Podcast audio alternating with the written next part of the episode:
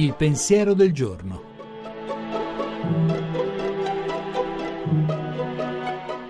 In studio Alessandro Zaccuri, giornalista di Avvenire.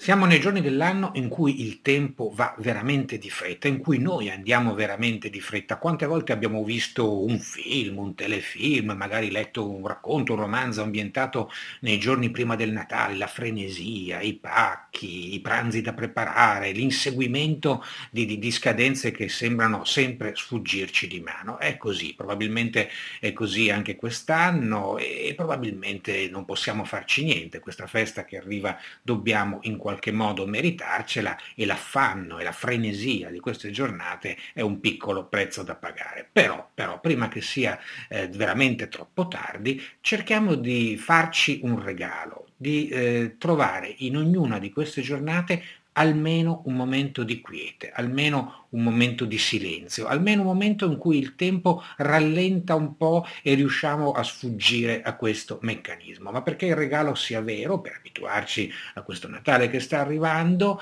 eh, facciamolo a qualcun altro questo regalo. Il tempo, cioè che dedichiamo a noi stessi, questo, questa pausa di respiro nelle giornate così frenetiche, condividiamole con qualcun altro. Ascoltare, abbracciare, sorridere, anche in questo modo il tempo riesce a rallentare. La trasmissione si può riascoltare e scaricare in podcast dal sito pensierodelgiorno.rai.it.